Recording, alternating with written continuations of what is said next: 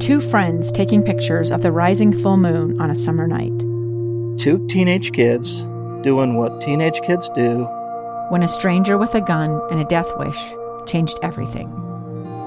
It was violent, it was senseless, and I will never understand it. I will never accept it. I'm Amy Donaldson, and unfortunately, we're all too familiar with stories about how violence shatters lives. But what we rarely see is how they are rebuilt. In a new podcast, The Letter, we relive tragedy, but only so we can hear the rest of the story the struggle to reclaim lives, the realities of grief, and the possibilities of forgiveness. I believe in miracles. Sometimes I thought, there are no miracles. Yeah, there are, and this is a big one. Follow the letter at theletterpodcast.com or wherever you get your podcasts. Utah's best athletes count on flexibility, speed, strength. And the Jazz pick up their 22nd assist. So they count on University of Utah Health. Royce O'Neale puts this game away. And so can you. Leading doctors, a world-class environment, award-winning innovation, care to be great. 14 unanswered by the Utes. University of Utah Health, caring for Utah's best and yours. Schedule your appointment now at uofuhealth.org slash care to be great. Oh, yeah, baby. You know, Mitch. They love their Cougars. Mitch Harper.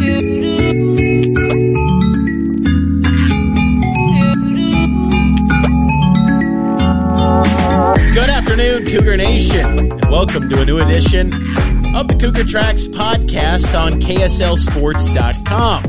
I'm your BYU insider, Mitch Harper.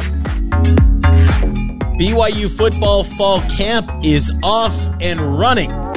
Exciting times for the Cougars as they gear up for the 2022 season. We'll have you covered here on Cougar Tracks and throughout the football season. Cougar Tracks podcast is streaming live every Monday, Wednesday, and Friday on the KSL Sports YouTube, Facebook, and Twitter pages. It's also available in podcast form on all major podcasting platforms. It's Friday, August 5th. Here's the roadmap for today's show. Recap from day one of fall camp. I'll share some additional thoughts that maybe I didn't get to in the breakdown with Matt Baiamonte, so I'll hit on that. I'll paint the picture from fall camp, what it was like to be back at the facility covering camp. And then also, BYU football gets another commitment from Big 12 country. So we'll hit on that and a whole lot more here in Cougar Tracks. But again, fall camp day one was the big noteworthy news story yesterday from BYU. And it was a lot of fun being down there. Let me just kind of paint the picture for what it was like at practice. So there was a lot of media there, a lot of TV, a lot of print, a lot of digital, a lot of radio. We were all up on the balcony. TV people were down on the field. We got about 20 minutes of media observation. And out of that 20 minutes, about six of those minutes were spent on watching the players take a water break. but still, it's better than nothing. Let me just say that. It's it's better than no visibility at all. So I appreciate just getting the little morsels of of BYU football content at camp. And we got to see a little bit of the live portion, 11 on 11 work during practice, but we were on the balcony at the student athlete building and and that's where I like to watch practice. I'm I'm not a big field level guy when it comes to football. Honestly, I always marvel at how coaches can make in-game adjustments from the sideline. I know they have their coaching staff up in the booth, but I just don't feel like I see the full scope down at field level. So I, I always love having a higher perch to watch practices or games. I when it comes to football, I just want to be up high. Even in basketball, a little bit, I kind of like seeing everything develop. That's just me, though. I, I I know that some probably like to be on the field and see, hear the sounds, hear the the pads cracking. I like being on a higher perch. It also reminds me of the old BYU practices back in the day with Bronco Mendenhall era. where a bunch of Cougar fans would squeeze into that balcony. Yeah, those were good times. But it was a lot of fun. Uh, you know, it was also cool too. I ran into former BYU safeties coach Barry Lamb. Yeah, Barry Lamb. Remember him? I, I caught up with him a little bit, was chatting it up, and he's doing good. He's living in the area out in uh, near Utah Lake. He's doing well, and he's impressed with what Kalani Sitake is doing in the football program. So it was cool to catch up with Barry Lamb because I see this guy with a with an arm cast on and a tie dye shirt. I'm like, that. I'm pretty sure that's Barry Lamb. I go up to him and start chatting it up, and it was fun. It was fun, kind of going down memory lane with uh, with Coach Lamb a little bit. But some of my additional notes from fall camp, and I apologize on my voice too. Uh, I did a lot of talking yesterday, so my voice is kind of shot. I feel like I got to start resting it a bit for tomorrow's show for Cougar Sports Saturday, which, by the way, noon to three, we're going to have Gunnar Romney on the program. You don't want to miss that. A two on one. Myself, Matt Baiamonte, caught up with Gunnar Romney. Uh, but here's some of my notes from camp. Uh, one of the noteworthy things is always the players that are on the roster. Chaz Ayu, Lisala Tai, Mory Bamba, Caleb Christensen. They were some of the noteworthy guys, but it seems like it's all going to be okay. You know, I just think with Chaz, it's interesting. We talked about this coming into fall camp. Where does he fit? Does he fit at linebacker? Does he fit at safety? He's going to line up at linebacker if he plays uh, when he's fully healthy because he's added some weight to his frame. Looks good. But I just wonder that linebacker spot is so deep right now because Payton Wilgar and Keenan Pili, they were participating in the live portion of practice. So if they're ready to go, and then you have Max Tooley, you have Ben Bywater, you have Pepe Tanuvasa, you still have Morgan Pyper, you still have Kavika Gagne, who Kevin Clune is really high on. Where does Chaz Ayu fit in the pecking order? I feel like Chaz is a gamer, and I think he's a guy that – makes an immediate impact anywhere he can go if he, if he's given the time and the and the comfort knowing this is my spot, I'm going to master it. But if he's still dealing with an injury, last year he was dealing with a hamstring. You wonder if you know he has a redshirt year available. Do you kind of explore that, allow him to play maybe only four games, kind of get some reps in, but then he's part of the roster in year one of the Big 12. And he could be one of the key linebackers because I think Payton Wilgar, Keenan Pili, if everything goes well for them, they probably want to move on and try to, you know, take a hand at, at being in the NFL, as rightfully so. So that's always one of the noteworthy things in day one of campus. Who's not on the roster? And Lisala Tai. Lisala Tai, I'm excited to see him eventually but a name that we have heard since 2016. Lisala Tai was part of the first Kalani Sitake recruiting class. He's only a sophomore, and he's still yet to show up on campus. When he arrives on campus, that will be a noteworthy occasion, I must say.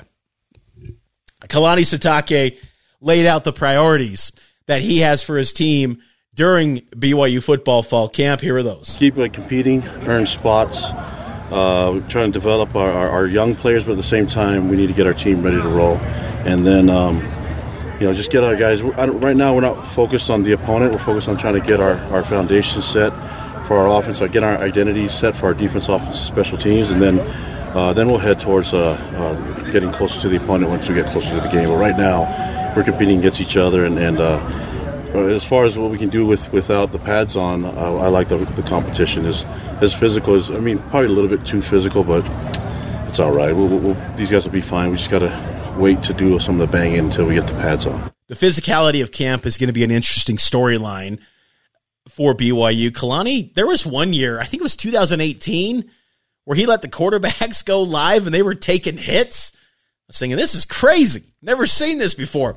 So Kalani's never held back. And, you know, it's tough in football. I think one of the interesting things about this camp is – how do you juggle the guys that you know are proven commodities, make sure that they're ready for games, but also keep them dialed into the playbook and master it and fine tune their execution with the plays? It's a tough balance because honestly, I don't need to see Puka Nacua and Gunnar Romney in practice. I know what they can do, but at the same time, you want to have that chemistry with Jaren Hall. And heck, I don't even need to see Jaren Hall much in fall camp. I know what that guy can do. Jaren looked really good in day one. He didn't have the big highlight throws at all. A lot of it was check down throws. But the thing is with Jaren is that he goes through his reads very well. He does it in a timely manner that's really quick, decisive. He just looked like a guy that was in full command of BYU's offense, and he was not wasting any time in making decisions. And again, none of his throws were eye popping during the media observation portion. He had some nice throws to uh, Dallin Holker and and Jacob Conover did as well during the uh, B roll session from BYU.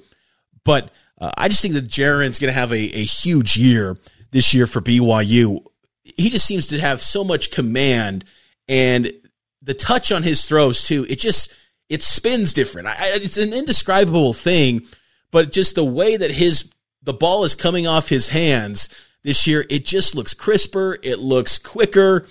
It just looks good. Jaren Hall is doing a nice job and he's just in full control. And it's also cool too to see that he's now the leader of the program. Last year, he's in a three man race. But even last year, after day one of camp, I said, there's your starter. Jaren Hall's the guy. I mean, that, that, that was, it was evident right there from the jump. But now it's clear. He, he's the face of the program. And uh, I think he's stepped in nicely as being the leader of this BYU team back to Chaz Ayu. This was Kalani when I asked him what Chaz's status is with this BYU team during fall camp, and Kalani kind of put people at ease. Chaz is going to be okay. No, he's in, in fall camp. If guys aren't practicing today, then it's used uh, ninety percent of them are, because they're not uh, cleared yet, not hundred percent healthy, right? So, uh, in his in his in his uh, Chaz's example, he's he's not ready to go, and we're not we're not going to force it. So we still have a whole month to, to go and, and, and, some time, so we're going to make sure that we work with our, our specialists and, and get him in the right position to, to be healthy first before he takes the field. One of the notable things about BYU and its roster, I've talked a lot about it on the podcast, that they've had a little bit of a numbers crunch, how they've had a surplus of guys. They had to cut a lot of personnel from the roster due to just having way too many guys. Uh, they can carry 123 players on the roster when week one, when school uh, goes into session in, in, in the fall semester. Right now, they can carry 110. Uh, on day one roster, they had 109. And with these injuries, it allows guys that maybe were player 111, 112 to step in and maybe get a look in front of the coaches and put some film out there for the team.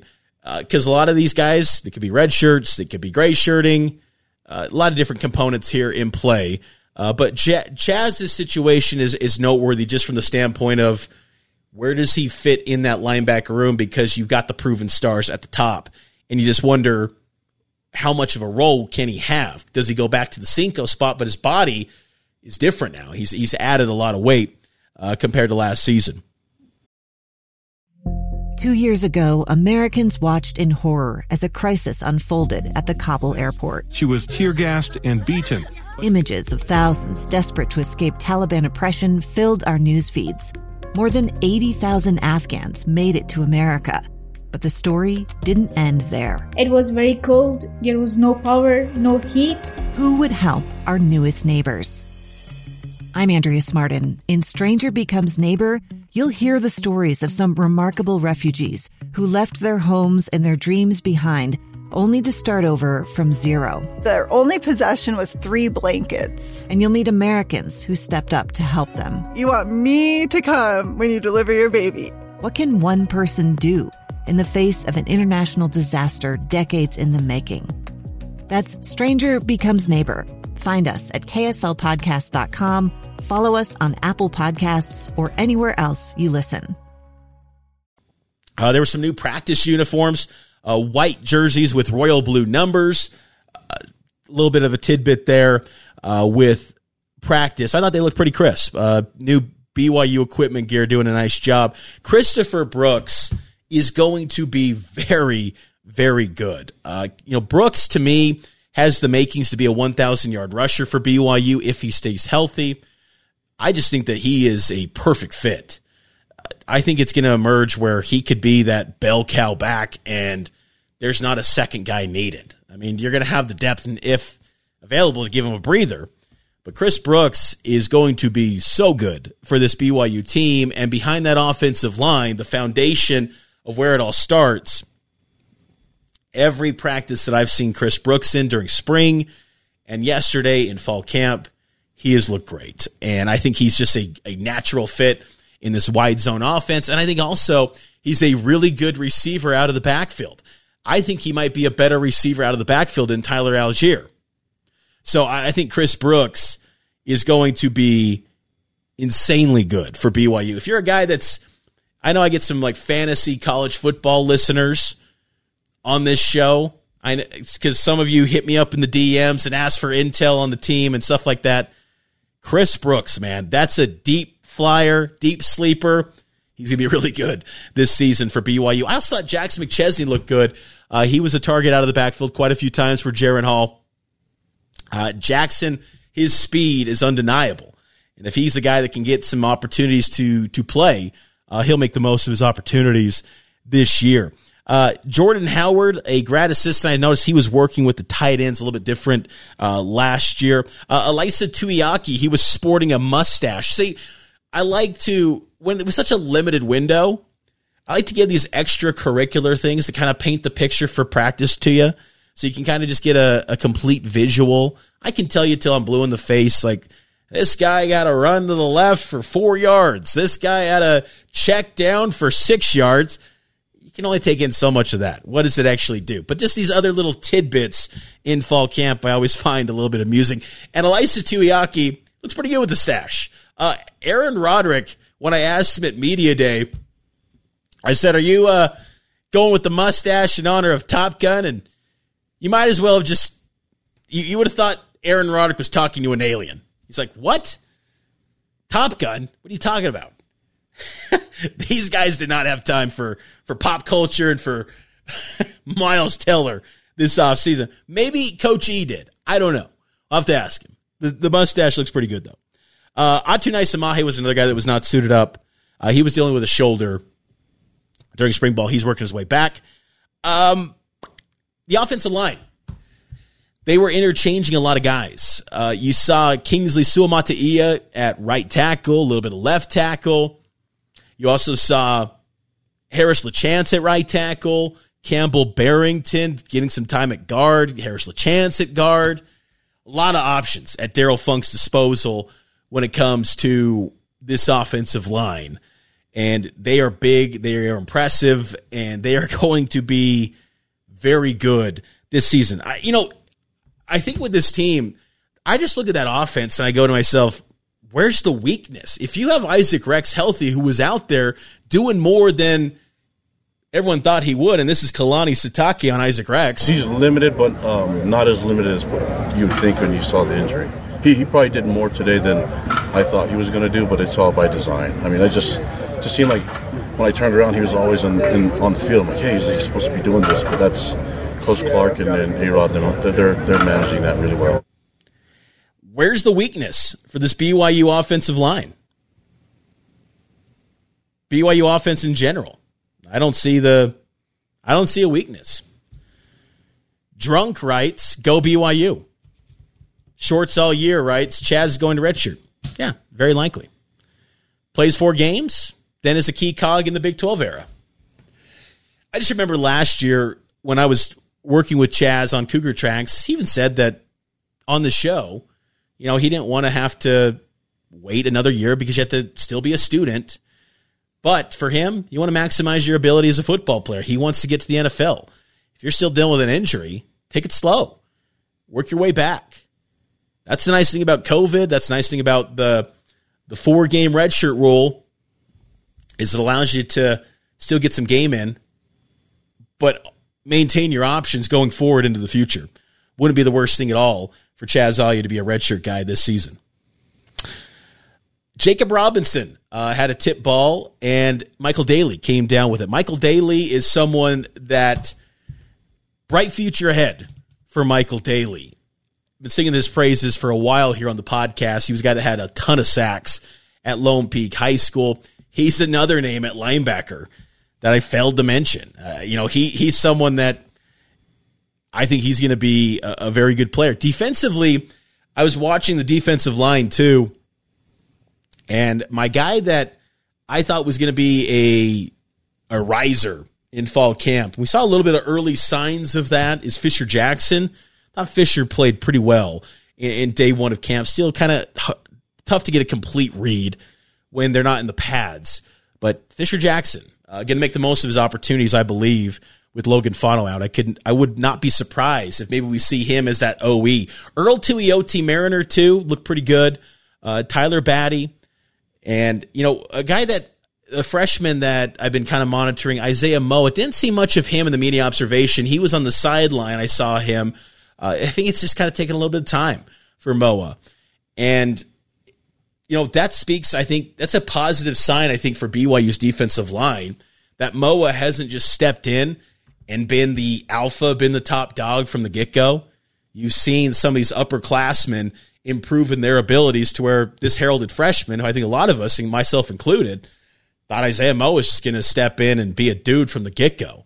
Uh, that has not been the case so far. And I think it's another sign that maybe this defense could be surprising to folks this season. Uh, Miles Davis was a surprise.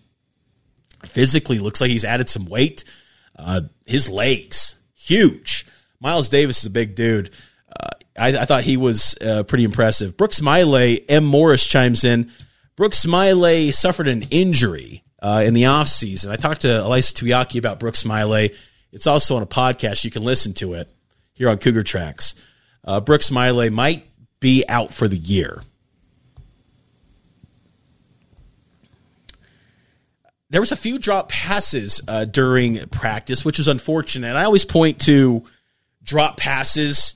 I think back to those days in the open practice era when Austin Collie, I think he had one drop pass and the man probably wanted to blow a gasket with how angry he got by dropping a pass. Just drops in general don't happen. And Keanu Hill had a drop, and Ethan Erickson had a drop.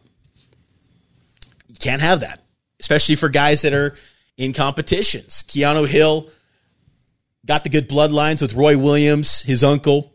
His dad was a former Texas Tech player.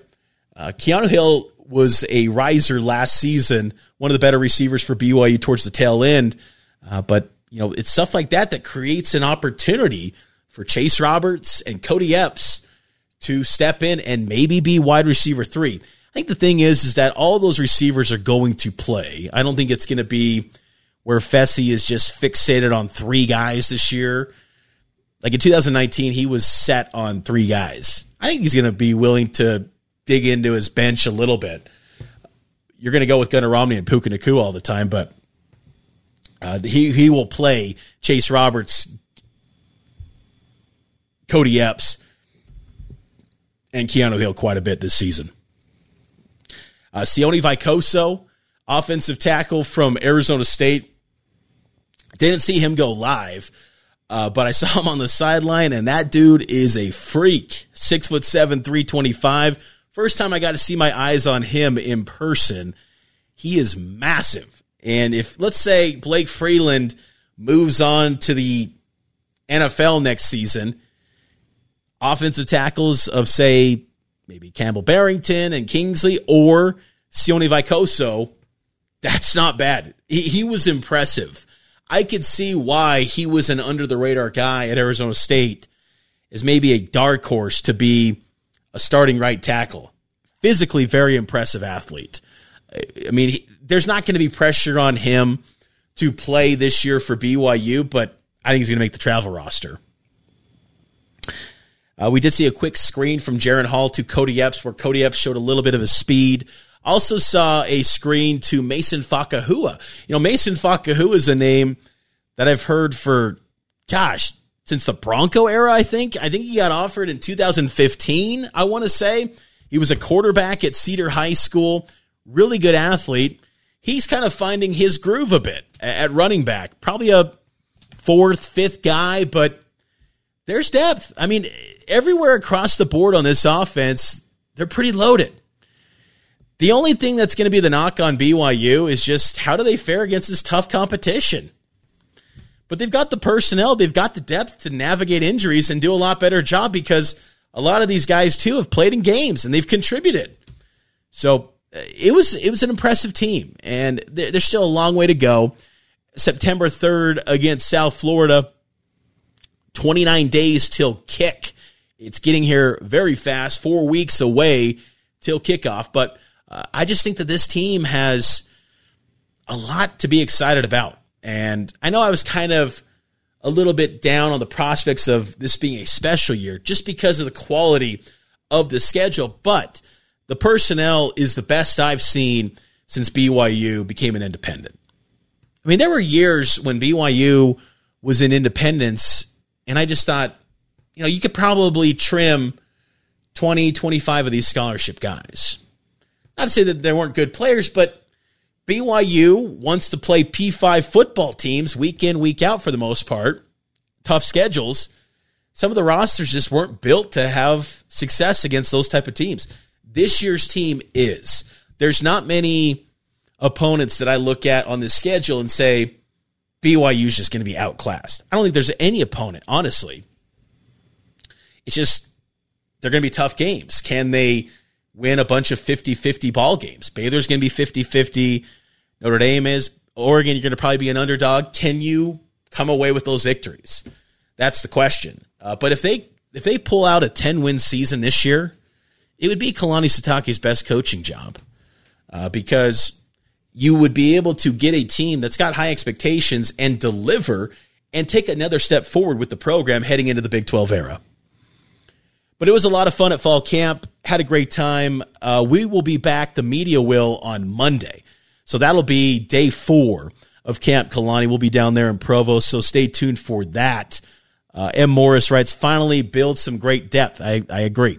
BYU has definitely done a nice job with building that depth. And they've also built the future recruiting pipeline as they added another commitment late last night.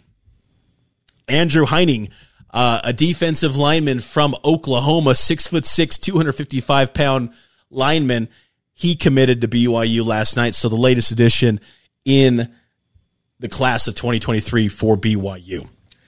But that's going to do it for this edition of the Cougar Tracks podcast. I hope all of you enjoyed it as always. Uh, make sure to subscribe to the show if you haven't done so already. Leave a rating and a review. It helps out the show a ton. I will be back on Monday with a live podcast, so stay tuned for that at noon. And then have post camp practice updates for your listening pleasure from Camp Kalani down in Provo. So stay tuned for that. Football season is off and running. Cannot wait. BYU football in 2022 is going to be a good time. So I'll talk to you on, well, tomorrow on KSL News Radio, and then on Monday here on Cougar Tracks. Catch you then here on the Cougar Tracks podcast, powered by KSLSports.com.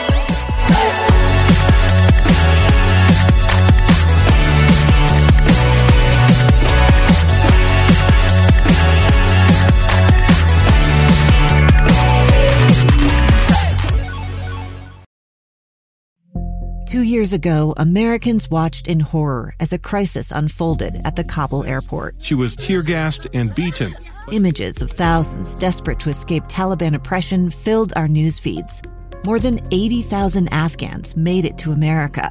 But the story didn't end there. It was very cold. There was no power, no heat. Who would help our newest neighbors? I'm Andrea Smardon. In Stranger Becomes Neighbor, you'll hear the stories of some remarkable refugees who left their homes and their dreams behind only to start over from zero. Their only possession was three blankets. And you'll meet Americans who stepped up to help them. You want me to come when you deliver your baby. What can one person do in the face of an international disaster decades in the making? That's Stranger Becomes Neighbor Find us at kslpodcast.com, follow us on Apple Podcasts, or anywhere else you listen.